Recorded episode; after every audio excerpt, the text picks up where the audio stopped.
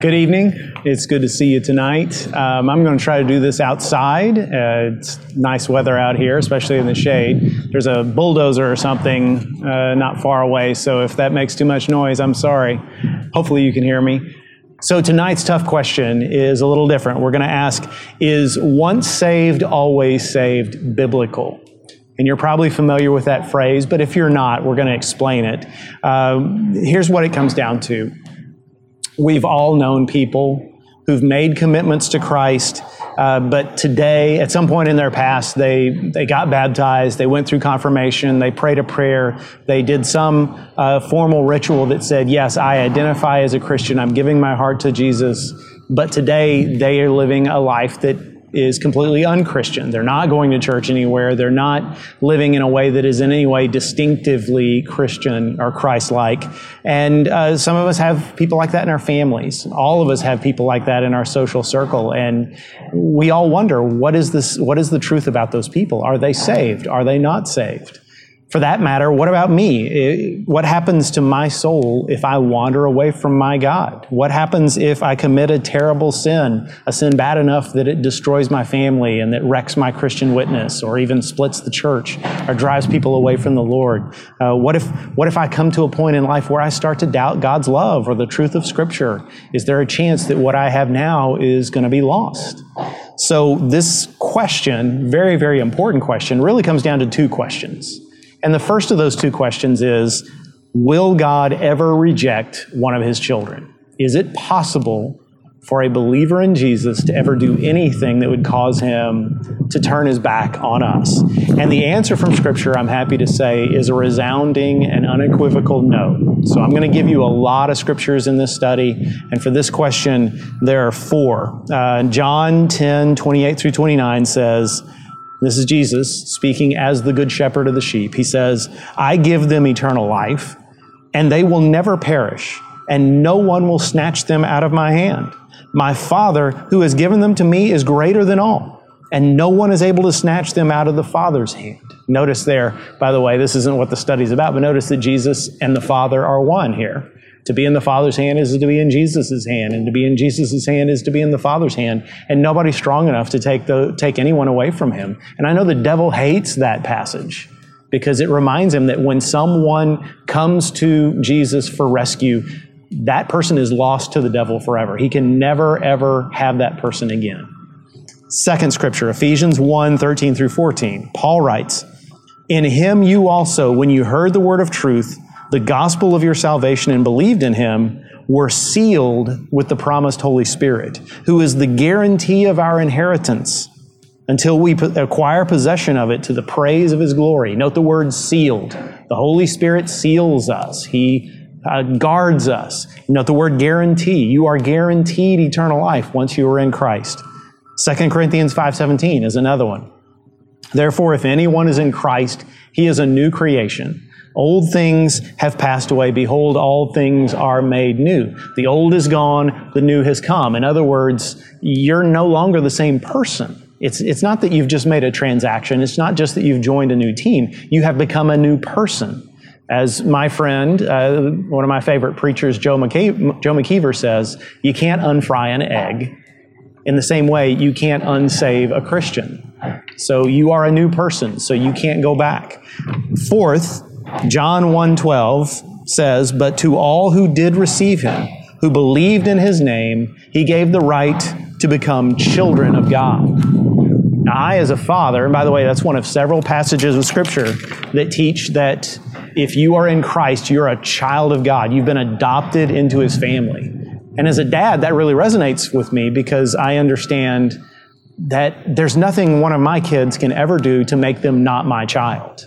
I, I know that they will disappoint me at times because they're human. They're going to fail at times, and yet I will forgive them. I will continue to love them.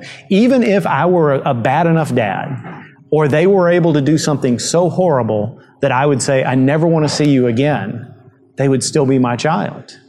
In the same way, once we're adopted into God's family, we'll always be His children. We will always be His. And you might wonder, is there anything in the Old Testament about this? Well, there's, there's a couple of concepts to know about in the Old Testament. One is in Exodus 40, 12 through 15, it talks about the process of a man becoming high priest of Israel. And it's very interesting. The high priest of Israel was the guy who stood between the people and God, who performed the sacrifices on their behalf, who basically made the people right with God. In order to become high priest, you had to be from the right family, of course, but there was a ceremony to become high priest. And in Exodus 40, it talks about the, the high priest had to be washed from head to toe and then clothed in the high priestly garments. But the, here's the interesting thing, here's the relevant point. That only had to be done once. That was done one time. That's it. After that, every time the priest came into the presence of God, he would wash his hands and feet in the basin that was there in the holy place, and that was all that was required. There was only one washing, one washing of, of his entire body. And, and the Bible goes on and tells us in 1 Peter that we all are priests. See, now that the Holy Spirit is here, now that Christ has died for us, we don't need a high priest anymore because we all are priests. We all get to stand before God and offer our own sacrifices, come before Him as uh, in our own way through the power of the Holy Spirit. And that means in the same way the high priest was only washed once, we're only washed once. When Christ comes into us, that is our washing, that is our cleansing. That's why we symbolize it through baptism. And that only needs to take place once. After that, yes, when we come into his presence, we should confess our sins. We should repent of anything, any way in which we've been rebellious against him. Why? Not, not because he'll reject us otherwise, but because that's how you have a healthy relationship but we only need to be washed once. The other illustration from the Old Testament is think about God's relationship with Israel. If you read the Old Testament, you know that over and over again the same thing happened. Israel would turn their backs on God, and God would discipline them in some way, and they'd come back to Him, and every single time He welcomed them back. And you might say, well, yeah, Jeff, but didn't He allow their nation to be conquered and them to be carried off into exile? Yes. But he still welcomed them home. He still brought them home. God never rejected Israel no matter what. So think about all the implications of this. Does that mean there's literally nothing I can possibly do to get God to reject me? Yes. Does, does that mean that if I commit some sin of, of absolute open defiance against God, like if I murder someone and cover it up, or if I abuse one of my children or my wife, if I uh, start an extramarital affair and then when I'm confronted refuse to break it off, can He forgive me of that? If I become the worst kind of hypocrite, like one of those family values politicians who secretly is abusing and harassing every woman on his staff, or uh, the kind of person who runs a business and is a pillar of the church, but in my business dealings I'm dishonest and I'm cruel to my employees. Or what if, what if I become a heretic and I'm openly teaching things that are contrary to Scripture? Can God forgive me for those things? Yes. Yes, He can. Now, even those sins will not cause Him to reject me, but I still face earthly consequences. I still wander in the wilderness away from Him. My life apart from His will is going to be miserable, and it's going to hurt people around me, but I'm still His. And some people might say, well, that's, that's a terrible doctrine because that means that heaven's going to be full of some really bad people. Yes, and I'm one of them. And if you're saved, so are you. Heaven's going to be full of nothing but bad people. There is absolutely no doubt that's the way grace works. So that's the first question. Can, can God ever reject one of his children? No. But the second question, and here's where things get a little more complicated. Is it possible for a person who has committed to Christ to choose to walk away from him?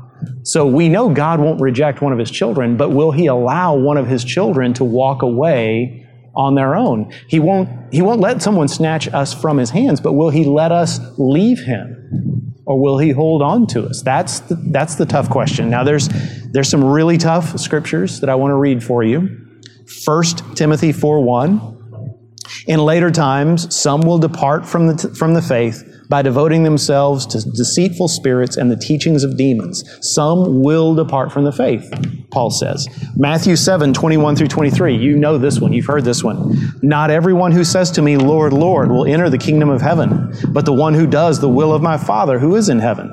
On that day, many will say to me, Lord, Lord, did we not prophesy in your name and cast out demons in your name and do many mighty works in your name? And I will declare to them, I never knew you. Depart from me, you workers of lawlessness. Note, He's talking about people who did things to help others in the name of Jesus, who did mighty deeds that we celebrate. And they'll get to Judgment Day and find out, oh, I'm, I'm not really part of the family. There will be surprises on Judgment Day. There's no doubt about that in Scripture. John 15, verse 6.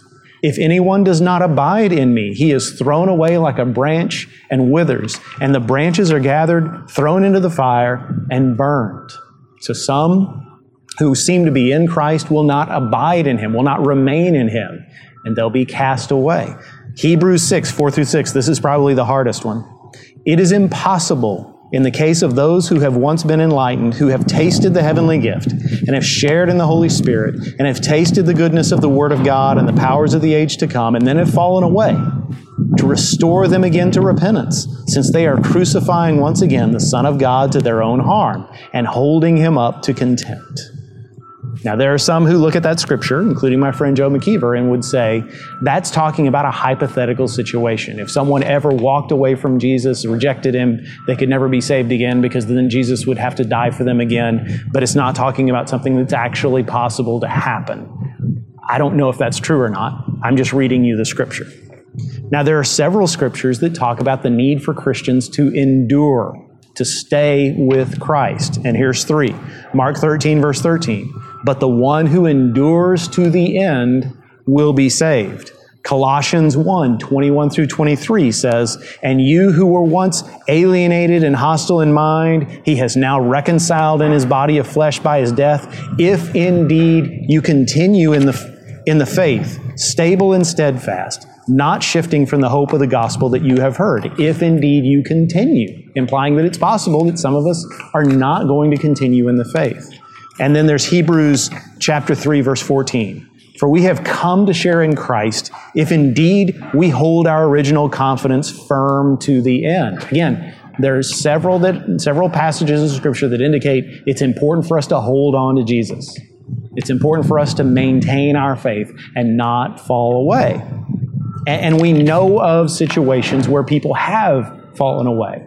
I mean, my first point notwithstanding, we can all tell stories uh, of people we know who were once active in church and now they're not.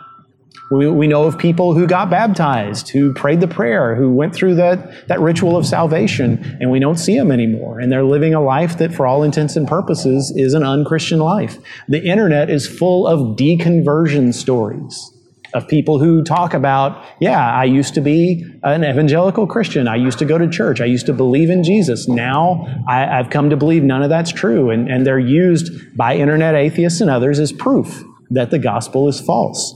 The early church had to deal with this issue.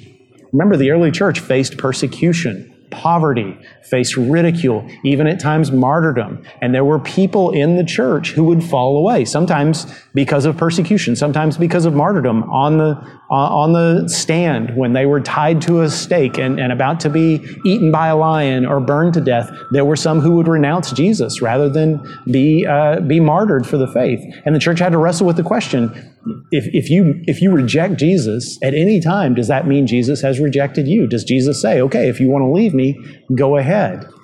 Now, there are three different options that people, that the church has historically wrestled with when it comes to folks who walk away. Number one, there's the option that this is a person who is truly saved. God will never let them go, but they're straying. Right now, they've, they're, wandering from faith. They've backslidden but they'll come home. In the meantime, they're going to live in exile. They're going to live in, in, a state of misery because they're, they're cut off. They've cut themselves off from the Father's love and from the Father's guidance, uh, and they're reaping the earthly uh, punishments or the earthly consequences of bad choices, but they haven't lost their salvation. I know this happens.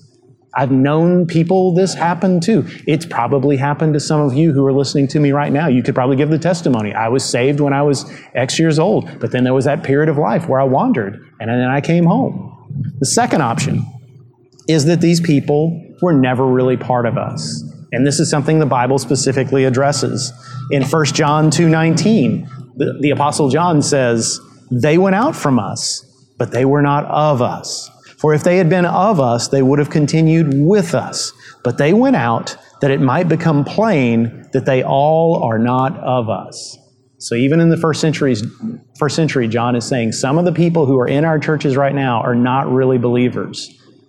Either they're false brothers, although I'm sure that was rare back then when it really didn't pay to be a Christian, or they're people who have a have a, a, a semi understanding of the gospel, who like what they see so far, who are trying it out, who maybe think they understand, but ultimately they're going to come to a point of recognizing this isn't what I signed up for, I, I don't really believe, or I'm not willing to commit myself fully.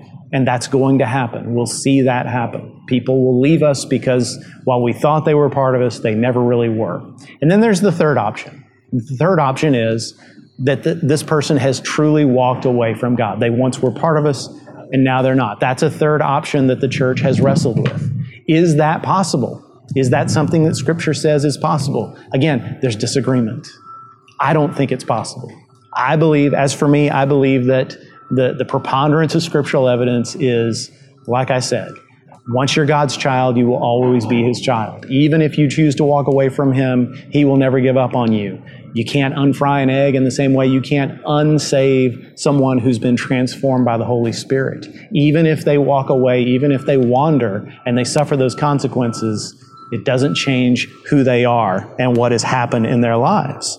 So, I, I, I just need to say, I'm humble enough to admit this is my opinion, this is my interpretation, and I could be wrong. The Bible's clear about this. We can know for certain that we are saved. You can know whether you are truly in Christ. You don't have to wait until judgment day to find out.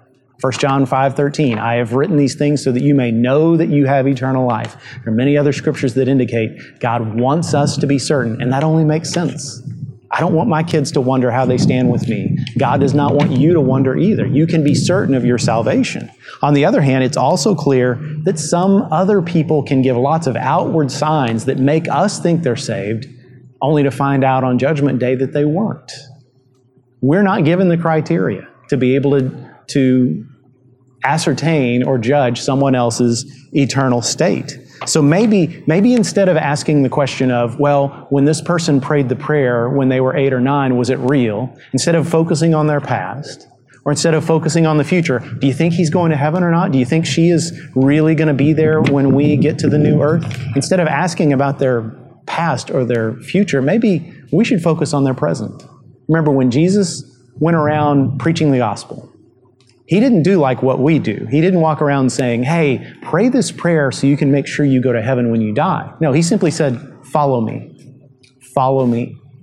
And that leads me to, to my last two points that I need to make. And, and the first one is our focus should not be on getting people into our church should be it should not be getting people baptized. It should not be asking people to pray the prayer. All those things are good and we should continue attempting them and seeking them but our focus should not be on a one-time decision. Our focus should be on making disciples. Our focus should be on making disciples. I, have known some families who get involved in church and they stay involved in church long enough for their kids to get baptized and then once their kids are baptized they sort of fade away and there's this idea, well, mission, mission accomplished, my kids are saved, and that's all that matters. But our job is to make them disciples. That's my job as, as a dad. I've baptized both my kids. It was one of the best days of my life when I baptized my daughter, and then again when I baptized my son several years later. But that wasn't the end of the story, that was the beginning. It's my job for the rest of their lives to invest in them, to pray for them, and to, to pray that God would send other people to invest in them and pray for them and, and to disciple them. See, the hard part about that is that's a job that never ends. Discipleship is a job that never ends. It's a process that continues the rest of our lives, but that should be our focus. The second thing, and here's where I'll end. While we focus on the person who's never met Jesus, and that is a good thing to focus on, we, we, can, we, we cannot forget the brother who has wandered away. That person matters to God too. He's part of our mission field too. The gospel or the, the epistle of James, written by the brother of our Lord, ends with these two verses James 5 19 through 20. My brothers, if anyone among you wanders from the truth and someone brings him back, let him know that whoever brings back a sinner from his wandering will save his soul from death and will cover over a multitude of sins. If you bring back a wandering brother, you've saved their soul from death. Does that word death refer to everlasting hell? Or does it refer to the, the living death of walking and living a life outside the will of God? I don't know. But ultimately, it doesn't matter. I don't have to know. God's going to work that out. My responsibility is to look at the brother or the sister who has wandered away and not try to figure out whether they're saved or not, but to say, I know you're not where you need to be. And I want to love you and I want to reach out to you and I want to pray for you and I want to do anything I can to influence you back into the family of God, into the family of faith. And when we do that, we're putting ourselves into the shoes of Jesus, the good shepherd who leaves the 99 sheep in the field and finds that one who is lost. And aren't you glad he's that kind of shepherd?